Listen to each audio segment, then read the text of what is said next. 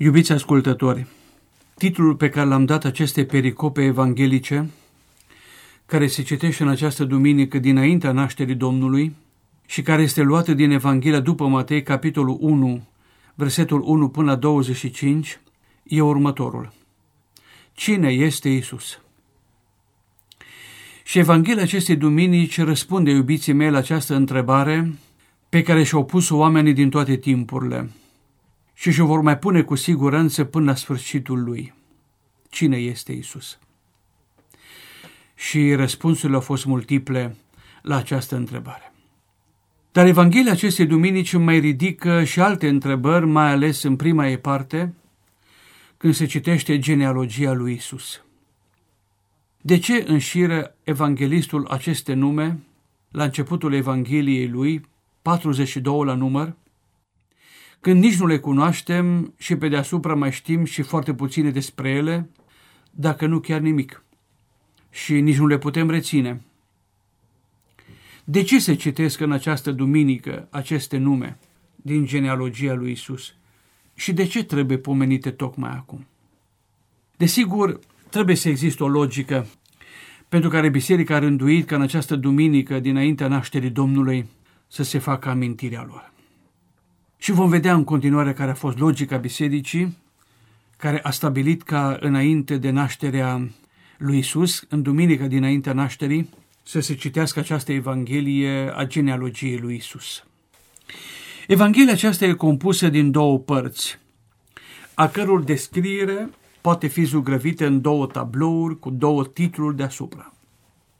Primul tablou are ca titlu Identitatea omenească a lui Isus în care este prezentată genealogia lui Isus, adică strămoșii săi după trup.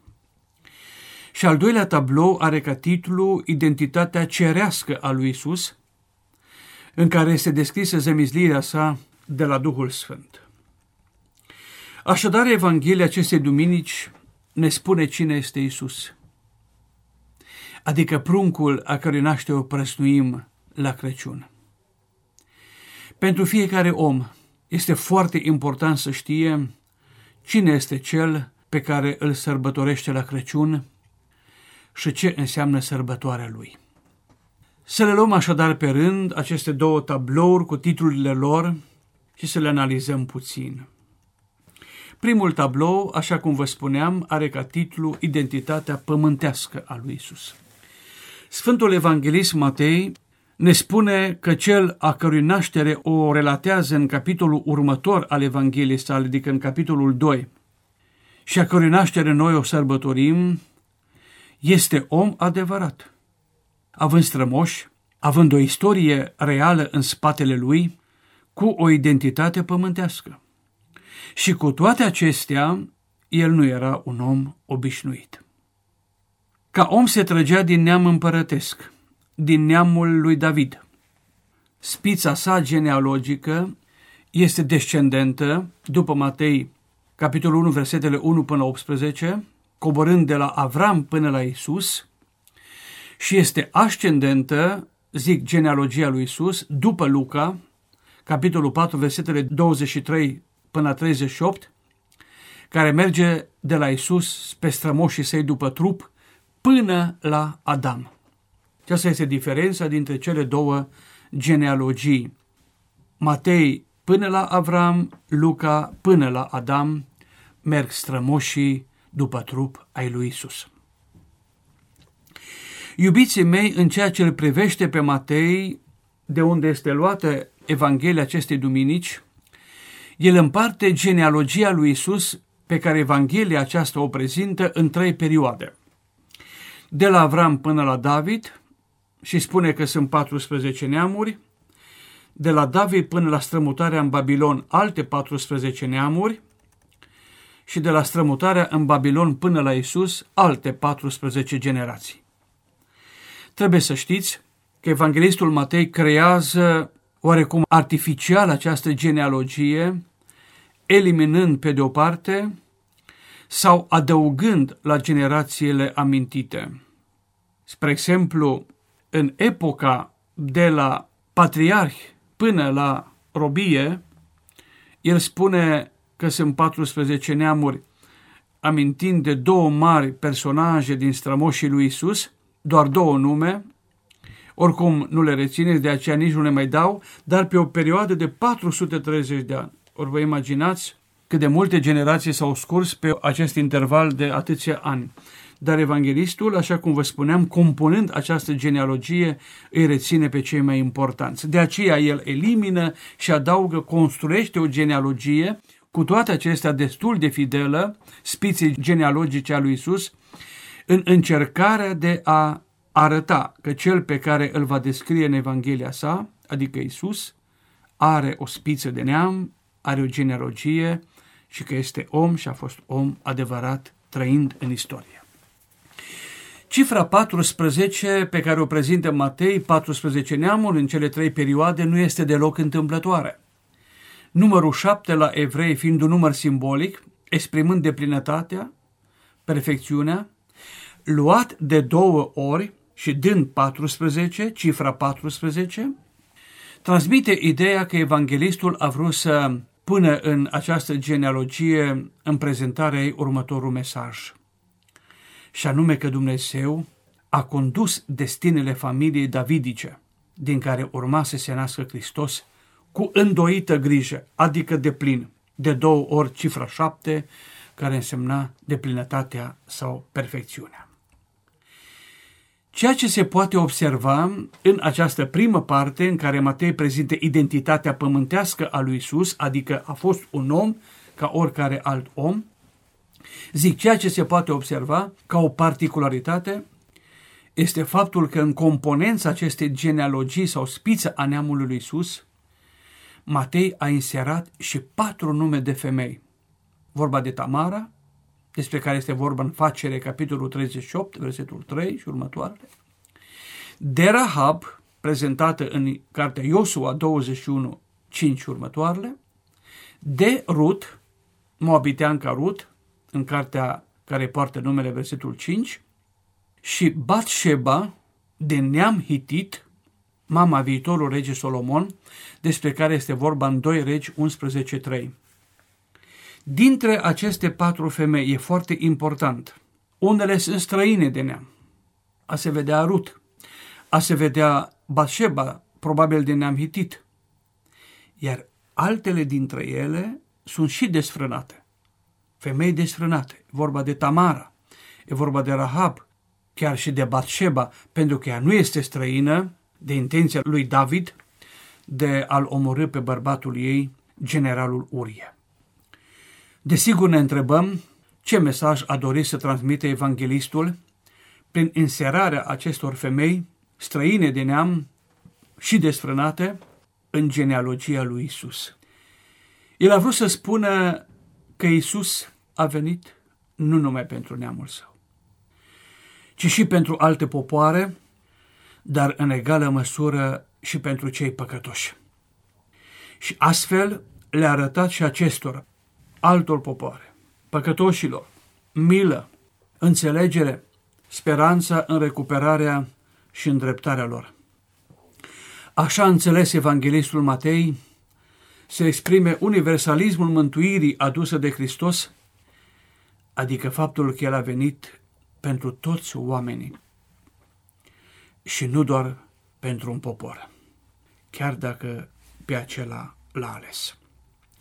Iată, iubiții mei, rațiunea pentru care Matei inserează la începutul Evangheliei lui genealogia lui Isus, cu aceste nume, cu această particularitate, cu această mulțime de nume care se citesc în această Evanghelie din această duminică și pe care am spus nu le reținem și știm foarte puțin despre ele.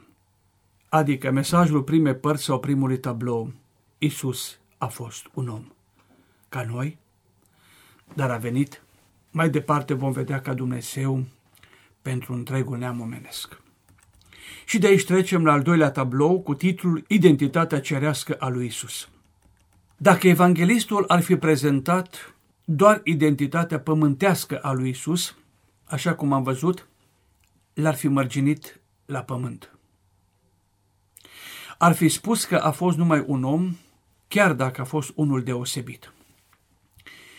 În această a doua parte însă a Evangheliei, acestei duminici, Sfântul Matei ne spune că Isus a fost nu numai un om, ci în primul rând Dumnezeu, iar după întrupare, om Dumnezeu. Așadar a fost și om, dar chiar și ca om s-a născut după legi care depășesc puterea noastră de înțelegere.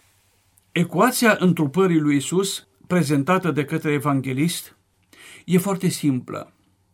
Isus se naște din Fecioara Maria, dar este zămislit de la Duhul Sfânt. Acest lucru este descoperit lui Iosif de către Dumnezeu prin vis în mod foarte clar. Iată ce spune evanghelistul. Iosife, fiul lui David, nu te temesuiei pe Maria drept femeia ta, fiindcă ceea ce s-a zămizlit întrânsa este de la Duhul Sfânt. Citim aceasta în Matei 1.20. Tot în acest al doilea tablou, evanghelistul ne mai spune ceva foarte important cu privire la răspunsul legat de întrebarea pe care am pus-o de la început, cine este Isus? Și anume, ne spune că îl vor chema cu numele Emanuel, ceea ce se traduce Dumnezeu este cu noi. Și spune acest lucru în Matei 1, 23. Așadar, Isus este cunoscut și sub acest nume de Emanuel, care exprimă foarte mult pentru lume, și anume că El este cu fiecare om. Așadar, Evanghelia acestei duminici ne spune cine este Isus, cel sărbătorit la Crăciun și, indirect, ce înseamnă Crăciunul pentru noi. Și mai departe, iubiții mei, voi puncta câteva lucruri legate de răspunsul la această întrebare. Cine este Isus? Cine este El cel sărbătorit la Crăciun? 1. Cel născut la Crăciun a fost om adevărat cu strămoși, cu istorie reală în spatele lui. Asta înseamnă, iubiții mei, că la Crăciun nu sărbătorim un mit. Și acesta a fost obiectivul lui Matei când a inserat această genealogie și obiectivul sau intenția bisericii când a luat această evanghelie la liturghie ca lectură în duminica de dinainte de Crăciun. Așadar, nu sărbătorim la Crăciun un mit, un basm, o ficțiune a istoriei. Isus a fost om real, om adevărat. Așadar, credința noastră, tradiția noastră de Crăciun, evlavia noastră pentru această sărbătoare, nu sunt cosmetizări de basm ale istoriei, ci parte din existența noastră. Evanghelistul Matei ne spune, deci, că crezul nostru creștin are un fundament istoric. 2. Acest prunc născut fiind și Dumnezeu este cu noi, ne spune evanghelistul. Lumea îl va chema și după acest nume Emanuel, care am văzut ce însemnează. Dumnezeu este cu noi. Iubiții mei, prima mângâiere care ne vine de aici este că nu suntem singuri. Oricât de izolat ar fi cineva și de marginalizat, de uitat și de părăsit, să știe că la Crăciun totuși este cineva cu el. Și acel cineva nu este un om oarecare, ci este Dumnezeu. Dacă atunci când e singur și totuși te caută cineva și pentru câteva clipe ți-a alungat singurătatea și înseamnă foarte mult, imaginează ce înseamnă să poți să crezi că Dumnezeu este tot timpul cu tine. Evanghelia acestei duminici dinaintea nașterii ne spune așadar cât de mult trebuie să sperăm cât de mult trebuie să fim încredințați că viața noastră nu e la voia întâmplării, dacă Dumnezeu este cu noi. Și atunci, Crăciunul ne spune că nu este situație fără ieșire, că nu există abis fără culme, că nu există întrebare fără răspuns, că nu există scufundare fără salvare și nici prăbușire fără ridicare, dacă Dumnezeu este cu noi. 3. Identitatea lui Isus pământească și cerească înseamnă automat și afirmarea propriei noastre identități, care e și pământească, dar și cerească. Apostolul Pavel ne spune lămurit că Isus a venit la plinirea vremii ca noi să dobândim în fierea, adică statutul de copil al lui Dumnezeu. Citim acest lucru în epistola către Galateni în capitolul 4. Iubiții mei, Dacă am devenit copii ai lui Dumnezeu la nașterea lui Isus, înseamnă că am intrat în familia lui, care este familia cerului. Așadar, iată care este și identitatea noastră, și pământească, și cerească, dacă facem parte din familia cerului. Și atunci, la Crăciun, sărbătorim și propria noastră identitate, și anume aceea de copii ai lui Dumnezeu. Dacă Isus a venit pentru noi, înseamnă că avem un sens, o identitate, un nume, un rost în această istorie. Aceasta trebuie să ne amintească mereu că suntem contemporani cu nașterea lui Isus, iar faptul de a face parte din familia lui Dumnezeu trebuie să amintească mereu tuturor, dar mai ales la Crăciun, că în această familie cerească toți suntem frați, unii cu alții. De aceea Crăciunul este sărbătoarea familiei. Și dacă este așa, atunci nu ne este permisă chiar orice atitudine față de cel de lângă noi. Iubiți ascultători, dacă Evanghelia acestei duminici ne spune cine este Isus, adică om adevărat, Dumnezeu adevărat și frate cu noi, atunci de azi înainte aflăm și cine suntem și noi, cei cu care Dumnezeu formează o familie, fiind mereu cu noi. Iată ce trebuie să știm despre taina întrupării sau a nașterii lui Isus. Iată acum de ce biserica a rânduit ca înainte cu câteva zile sau cu câteva ore, dacă sărbătoarea Crăciunului pică a doua zi, zic iată de ce biserica a rânduit ca această Evanghelie să fie citită în ziua de dinaintea nașterii, ca să spune fiecărui om ce înseamnă Crăciunul și cine este el în sărbătoarea Crăciunului. Știindu-le pe toate acestea, poate sărbătoarea Crăciunului să fie, pentru mulți dintre noi, cu Crăciun în ea. Pentru că, pentru foarte mulți, Crăciunul nu este în ea. Și acum, iubiții mei, alte teme spre reflexie, două măcar, vis-a-vis -vis de Evanghelia acestei duminici. Prima temă. Maria n-a mai avut și alți copii. Finalul acestei Evanghelii ne spune lămurit acest lucru. Și n-a cunoscut-o pe ea până ce a născut pe fiul ei cel unul născut, căruia a pus numele Isus. Matei 1, versetul 25. Adverbul prepoziție până ce, în limba greacă os, înseamnă în limbaj biblic niciodată, adică exprimă o acțiune fără finalitate. Și putem să vedem în acest sens în Cartea a doua regilor, capitolul 6, versetul 23, cu Mical, fica lui Saul, despre care se spune că n-a avut copii până ce a murit. Avem acest adverb acolo, adică niciodată. Sau Psalmul 110.1, unde se spune, șezi de-a dreapta mea până ce voi pune pe vrășmașii tăi așternul picioarelor tale. Sau Matei 28, 20, iată, eu sunt cu voi până la sfârșitul viacurilor, adică întotdeauna. Faptul de a fi cu apostolii nu se sfârșește niciodată. 2. A doua temă. Ascultarea de porunca lui Dumnezeu chiar și atunci când nu o înțelegi sau ți se pare absurdă. Iosif din Evanghelia acestei duminici, din partea a doua a ei. Ascultă cuvântul Domnului, chiar dacă i-a fost greu de acceptat și nu foarte comod la început de a-l urma.